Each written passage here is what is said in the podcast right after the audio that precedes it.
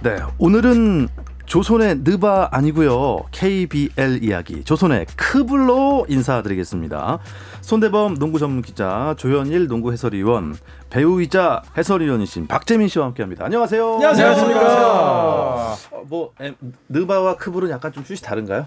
비슷한가요? 똑같죠. 아, 똑같죠. 거리가 좀 다르죠. 거리가 조금 다르죠.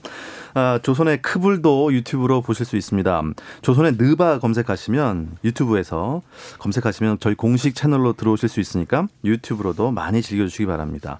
아, 지난주에 저희가 뭐 예고해드린 바로 이번 주에는 KBL 특집입니다. 크블 특집 준비를 많이 하고 오셨죠? 크블이야말로 저희 일상이기 때문에. 일상이기 때문에.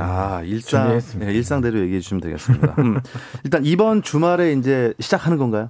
네, 이제 10월 9일이죠. 한글날에 KGC 인삼공사와 KCC 간의 경기를 시작으로 2022년 3월 29일까지 6개월의 대장정에 돌입합니다. 각 팀별로 54경기를 치르게 되고요. 네. 12월 31일 날 특별한 매치가 준비되어 있습니다. 이제 오후 10시에 이 KGC 인삼공사 원주 DBA 경기로 새해를 맞는 또 스페셜 이벤트도 잡혀 있습니다. 아, 농구 영신이라고. 그렇죠. 농구 네. 영신. 네네. KBL 특허 신청을 해서 완료시켰죠. KBL만의 고유 행사로 잡혀 있습니다. 예. 그러니까 10시쯤에 시작하면 보통 농구 경기가 몇 시간 정도 걸리죠? 한 2시간 반 정도. 아, 그럼 거의 4쿼터쯤에 네, 해가 넘어가겠네요. 거죠. 네. 요거 안양체육관에서 펼쳐진다고 하는데 이거 미리미리 티켓을 그때는 뭐 가서 볼 수 있겠죠. 예. 그래야죠. 부디. 아, 지난 정말로. 시즌 이번 시즌 너무 진짜 목말라 있는 사람들이 되게 많을 것 같아요. 예, 좋습니다. 개막을 앞두고 KBL 경기 규칙 설명회도 열렸다는데 규칙이 좀 바뀐 게 있나요? 매년 이제 KBL이 주관하는 경기 규칙 설명회가 열립니다. 예. 5가지 유파울 판정 기준에 대해서 또 설명을 했고 또 이 유파울이 사실 팬들이 봤을 때 제일 애매하고 또 해설하시는 분들도 명확하게 설명을 못 하거든요. 이게 또 KBL만의 그런 또 규정이 있기도 하고 유파울. 너무 어렵습니다. 그런데 여기에 대해 설명을 했고 또 논란이 될 수 있는 실린더 판정에 대한 내용도 있었고요. 또 페이크 파울, 이제 뭐 흔히 뭐 할리우드 액션, 네, 이런 이 파울 같은 경우에도 팬들이 굉장히 또 싫어하는 농구 플레이 가운데 하나거든요.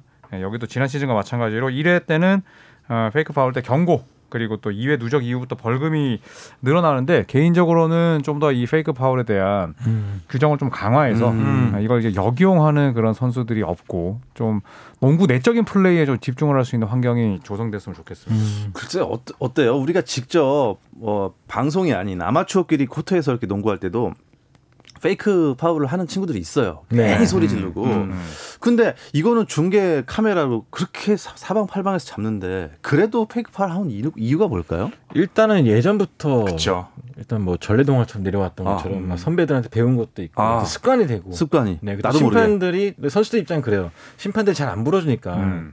액션을 크게 해가지고 좀 그런 경우도 있다는 게 말도 안 되는 얘기고요. 네. 일단 할리우드 액션.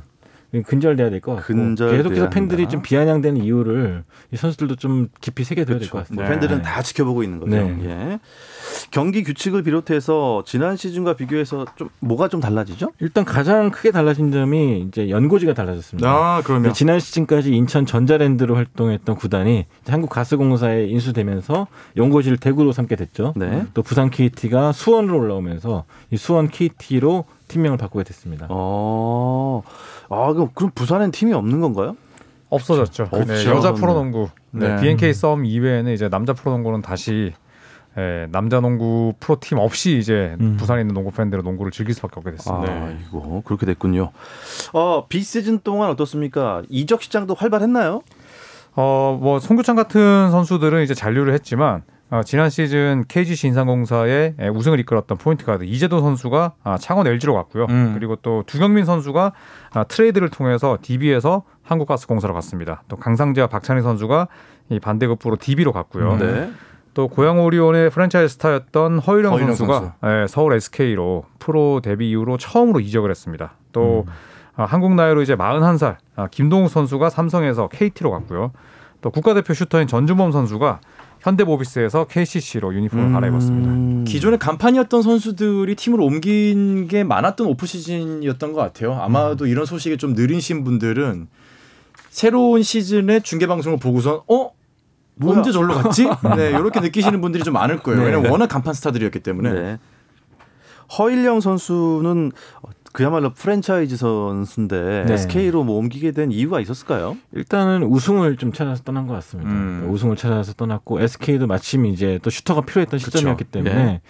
김서정 선수가 되게 잘 맞을 것 같아요. 네. 본인도 일단 컵대회 때 잘 녹아드는 모습도 보여줬고 또 리더십이 있는 선수이기 때문에요.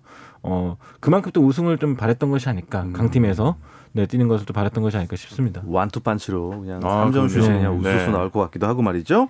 그런데 또 관심이 있는 게 우리가 아까 농구 영신 얘기도 했잖아요. 네. 올해도 무관중입니까? 일단 아하. 시작은 무관중이죠. 10월 17일까지 일단 4단계가 연장됐기 때문에 네. 수도권은 무관중으로 할 것 같고요. 일단 뭐 울산이나 전주나 원주 같은 경우는 최대 20% 관중 입장이 가능하다고 하는데 네. 부디 시즌 마지막 날엔 100%가 됐으면 좋겠습니다. 아, 그러게요. 아, 그러니까요. 아니 진짜 11월 정도만 해도 네. 좀 풀어주면 네. 아, 좀 이 찬바람이 살살 불어올 네. 때 실내 체육관에서 그 열기와 예, 함성 그렇죠. 네.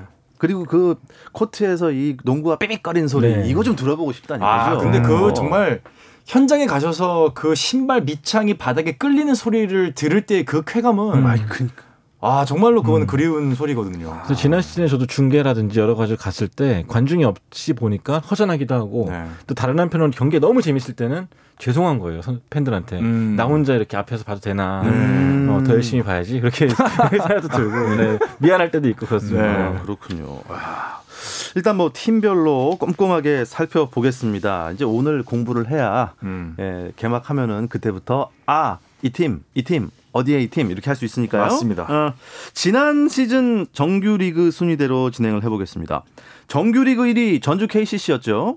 네, 그렇죠. 그렇습니다. 자, 하지만 아쉽게도 KGC 인삼공사에게 챔프전에서 0대4 스위로 물러났는데 그래도 정규 시즌은 훌륭했습니다. 국내 선수와 외국인 선수의 조합도 좋았고요. 결국 KGC에게 패하긴 했습니다만 뭐 전창진 감독이 또 복귀해서 KCC를 아주 잘 이끌었습니다. 야. 안양 KGC는 3위였네요. 정규 시즌. 네, 3위였고 또 이제 설린저 선수를 영입하면서 퍼펙트 10이라고 하죠. 플레이오프 전경기를 무패 행진 달리면서 또 KCC의 또 승승장구를 꺾었습니다. 전주 KCC는 어쨌든 이번 시즌에도 우승 후보죠. 네, 전력 누수가 거의 없었고요. 또 아까 조현일 위원이 말했듯이 슈터 전준범 선수를 영입하면서 또 공격력도 강해졌고요. 또 라거나 선수가 건재하기 때문에 이변이 없는 이상 상위권에서 있지 않을까 생각합니다. 그래도 이변이 있지 않는 한이라고 말씀하셨으니 약점도 분명히 있을 것 같은데. 우리 세 분이 보기에 네. KCC의 약점 뭐라고 생각하세요? 우선은 뭐 이정현 선수가 이제 노쇠화를 사실 겪고는 있어요. 그쵸. 87년생이다 보니까 물론 뭐 백코트에 유현준 선수도 있고 정창영 선수도 있고 뭐 전준범 선수 들어왔지만 어쨌든 KCC를 이끄는 살림꾼은 이정현 선수이기 때문에 이정현 선수의 노쇠화가 좀 걱정스럽긴 합니다. 네. 다른 분은 어떻게 생각하나요? 저도 비슷한 게 이정현 선수가 예를 들어 지난 시즌에 이제 좀 컨디션의 난조를 보일 때 그럼 이정현 선수를 과감하게 이제 빼놓고 갈 수 있느냐? 사실 그렇기는 쉽지가 않거든요. 여전히 이정현 선수에 대한 신뢰도가 높고 팀의 패턴 자체가 이정현 선수 중심을 돌아가기 때문에 이번 시즌 이정현 선수의 컨디션에 따라서 나머지 네 선수 누가 들어올지 모르겠지만 뭐 이미 약간 구도는 잡혀졌지만은 이정현 선수의 컨디션에 따라서 전체의 그림이 좀 많이 좌우가 될 것 같습니다. 일단 저는 4번 포지션, 그러니까 국내 선수들이 메워줘야 되는 장신 포지션에서 이 송교창의 대체 자원이 없다는 게 그렇죠. 조금 약간 불안 요소이긴 한데 네. 그런 높이적인 부분이 또 약간 걸림돌이 될 것 같기도 하고요. 또 반대로 다른 한편으로는 또 어린 선수들, 그러니까 박재민 위원이 말했듯이 좀 젊은 선수들이 좀 올라와 준다면 네. 되게 재미있는 시즌이 될 것 같아요. 그래도 KCC는 우승 후보다. 네. 아, 그럼요. 네. 지난 시즌 정규리그 2위 울산 현대 모비스. 사실 예전에 저희가 조선랜드바 처음 시작할 때는 뭐 무적의 모비스 아니었습니까? 네, 일단 무조건 우승 후보로 깔고 갔는데 네. 네. 작년에는 2위를 했고 올해는 어때 보여요? 사실 뭐 양동근 선수의 그 빈자리를 여전히 저는 메우는 과정이라 생각을 합니다. 여전히 강팀이고 플레이오프 진출은 하겠지만 과연 이 서명진이라는 굉장히 젊은 선수가 양동근 선수의 빈자리를 얼마나 메우고 또 유재학 감독이 원하는 그런 정교한 패턴을 잘 가져갈 수 있을지 여부가 제일 중요할 것 같고 또 물론 뭐 함지훈 선수가 또 중심을 잡아주고 있지만 역시나 이제 곧 40살이거든요. 네. 네, 그렇기 때문에 백코트는 오히려 이제 젊음이 좀 걱정되고 또 프론트코트는 또 약간의 노쇠화가 좀 우려되는 부분이 있습니다. 다음은 정규리그 3위였지만 지난 시즌 챔피언에 오른 안양 KGC 인삼공사를 살펴보겠습니다. 오세근 선수는 아직도 건재한 건가요? 일단은 지금 약간 좀 불안한 목소리 나오고 있죠. 오세근 선수나 양희종 선수가 어쨌든 팀을 이끄는 원투펀치인데 네. 약간 건강이 좀 좋지 않다는 얘기가 나오고 있어요. 그래서 양희종 선수는 아마 1라운드를 못 뛸 가능성이 높다는 얘기가 나왔고 네. 오세근 선수 역시 100% 컨디션 차리려면은 시간이 좀 필요할 것 같다. 그래서 아마 시즌 초반은 챔피언이지만 인내심을 갖고 좀 지켜봐야 되는 시간이 되지 않을까 생각하고 있습니다. 그래도 인삼공사 분위기는 아주 좋다고 들었습니다. 네, 워낙 젊은 선수들이 잘하고 있죠. 뭐 변준영, 전성현, 문성곤 이 국가대표 갔다 왔던 세 선수가 워낙 또 팀을 잘 이끌어주고 있기 때문에 뭐 그래도 챔피언다운 저력을 좀 보이지 않을까 기대하고 있습니다. KGC는 조 위원 보기에 이 부분은 조금 보완해야 할 만한 부분이다 있을까요? 근데 사실 뭐 보완도 보완이지만 작년에 자레드 설린저라는 NBA 출신의 선수가 보여준 향기가 너무나 강렬했기 때문에 사실 클락이라는 좋은 선수가 들어왔지만 그 부분에 대한 사실 괴리감은 굉장히 느껴질 거예요. 근데 그렇죠. 이걸 외국인 선수만 바라보기보다는 아까 열거하셨던 이 국내 선수들이 활약을 해줘야만 KGC 본인들이 원하는 성적을 얻지 않을까 이런 생각이 봅니다. 사실 뭐 국내 선수들도 워낙 잘해줬고 작년 같은 경우는 정말 건세근의 화려한 기환 그런 모습이 보여줬었는데 외국인 선수들이 정말 특출나게 잘해서 우승권에 가까이 갔던 사실 몇 안 되는 사례이기도 해요. 뭐 WKBL은 타미카 캐친 같은 경우가 있었고 우리은행에 뭐 KBL 같은 경우는 뭐 디온테 버튼이라든지 뭐 작년에 이제 설린저 같은 선수들이 워낙 잘해줬기 때문에 과연 올해 설린저 같은 외인 선수가 없는 상태에서 과연 지금 건강한 선수들이 얼마나 빨리 복귀를 해주느냐. 네. 그리고 뭐 작년에도 정규 시즌 3위에서 결국 이제 우승을 갈 수 있었던 거는 국내 선수들의 어떤 복귀였는데 그런 부분들을 좀 재밌게 지켜보면 좋을 것 같습니다. 또 하나 이제 NBA 좋아하시는 분들이 눈여겨볼 만한 선수가 오마리 스펠맨이라고 새로 가세했는데 이 선수가 뭐 빌라노바 대학 출신이기도 하고 또 골든스테이트 워리어스에서 뛰었어요. 네. 그래서 아마 NBA 게임 해보신 분들은 다 아실 텐데 이 선수가 NBA 리거 출신으로서 좀 얼마나 명성을 입증해줄지도 좀 관심사가 될 것 같습니다. 어쨌든 향기를 남기고 떠난 설린저 인삼향이겠죠. 자, 지난 시즌 4위로 넘어가 볼 텐데요. 실제로 지급이 많이 된답니다. 네. 그 전에 잠시 쉬었다 오겠습니다. 당신의 팀이 가장 빛나는 순간 스포츠 박태원 아나운서와 함께합니다. 네, 수요일 저녁 오늘은 KBL 이야기 조선의 크블 듣고 계시고요. 손대범 농구 전문 기자, 조현일 해설위원, 배우 박재민 씨와 함께하고 있습니다. 지난 시즌 순위대로 지금 팀별 전력을 분석해보고 있습니다. 사실 지난 시즌은 지난 시즌일 뿐이기 때문에 이렇게 되라는 법은 없고요. 자, 4위였던 고양 오리온으로 가보겠습니다. 오리온은 아까 선수 구성에 좀 변화가 있다고 했는데 어떻게 변했죠? 일단은 가장 큰 전력 누수는 국가대표 슈터인 허일영 선수가 떠난 것이죠. 네. 이제 SK로 이적하게 되면서 슈터 공백이 남게 되었고 뭐 이승현 선수랑 이대성 선수가 있긴 하지만 공격의 한 축을 담당했던 허일영 선수가 빠졌다는 것이 약간 좀 걱정거리 될 것 같아요. 일단 신인 드래프트에서 특급 신인인 이정현 선수를 뽑긴 했지만요. 아직까지는 루키이기 때문에 이 시즌 초반에는 이대성, 이승현의 부담이 좀 클 것 같습니다. 이대성, 허일영, 이승현 이 삼각편대가 있었는데 허일영이 빠지는 바람에 어떻게 뭐 외국인 선수로 그걸 메꿀 수는 없나요? 사실 허일영 선수는 뭐 거의 이제 정통적인 슈터잖아요. 네. 근데 지금 이 오리온 같은 경우에는 외국인 선수도 그렇고 물론 뭐 라둘리차라는 좋은 선수가 있긴 합니다만 국내 선수 가운데 이 스페이싱을 해줄 만한 선수가 많지 않습니다. 네. 뭐 물론 최현민 선수도 있고 또 좋은 선수도 있긴 합니다만 또 이정현 선수는 빅맨이고 네. 그런 측면에서 놓고 본다면 이제 이대성 선수와 함께 추가로 섰던 한호비 선수 뭐 슛이 나쁘지 않은 왼손잡이 선수고 그리고 또 김강선 선수 이 오리온의 또 다른 프랜차이즈 스타거든요. 이 선수도 슛이 나쁘지 않기 때문에 외국인 선수보다는 김강선 선수나 또 이 한호빈 같은 이런 국내 선수들의 역할이 중요할 것 같습니다. 네, 자 5위로 가보죠. 인천 전자랜드였습니다만 이제 전자랜드는 볼 수가 없죠. 네. 예. 전자랜드는 이제 네버랜드로 갔고요. 대구 가스공사로 이름을 네. 바꿨습니다. 유도훈 감독이 첫 지휘봉을 잡았네요. 그렇죠. 전자랜드에 이어서 다시 한번 또 지휘봉을 잡고 청단 첫 감독을 이끌게 됐습니다. 전력을 어떻게 보십니까? 많은 분들이 좀 우승 후보로 꼽고 있죠. 일단은 탄탄한 국내 선수들이 있고 유도훈 감독 특유의 색깔도 있고 여기에 이 외국 선수 앤드류 니콜슨 역시 NBA 출신인데요. 이 선수의 득점력이 있기 때문에 꽤 볼만하다. 또 재밌을 것 같다라는 기대가 있는데, 다른 한편으로는 또 부상의 위험도 있죠. 일단 정효근 선수가 십자인대 부상으로 일단 시즌 아웃이 확정이 됐고, 두경민 선수도 초반에 이제 무릎 부상 여파 때문에 고전할 거라고 보는데, 초반만 잘 버틴다면은 대구에서 또 오랜만에 역사를 쓰지 않을까 기대합니다. 저희 뭐 조선핸드바 유튜브에서 최요한님께서 댓글을 올려주셨는데요.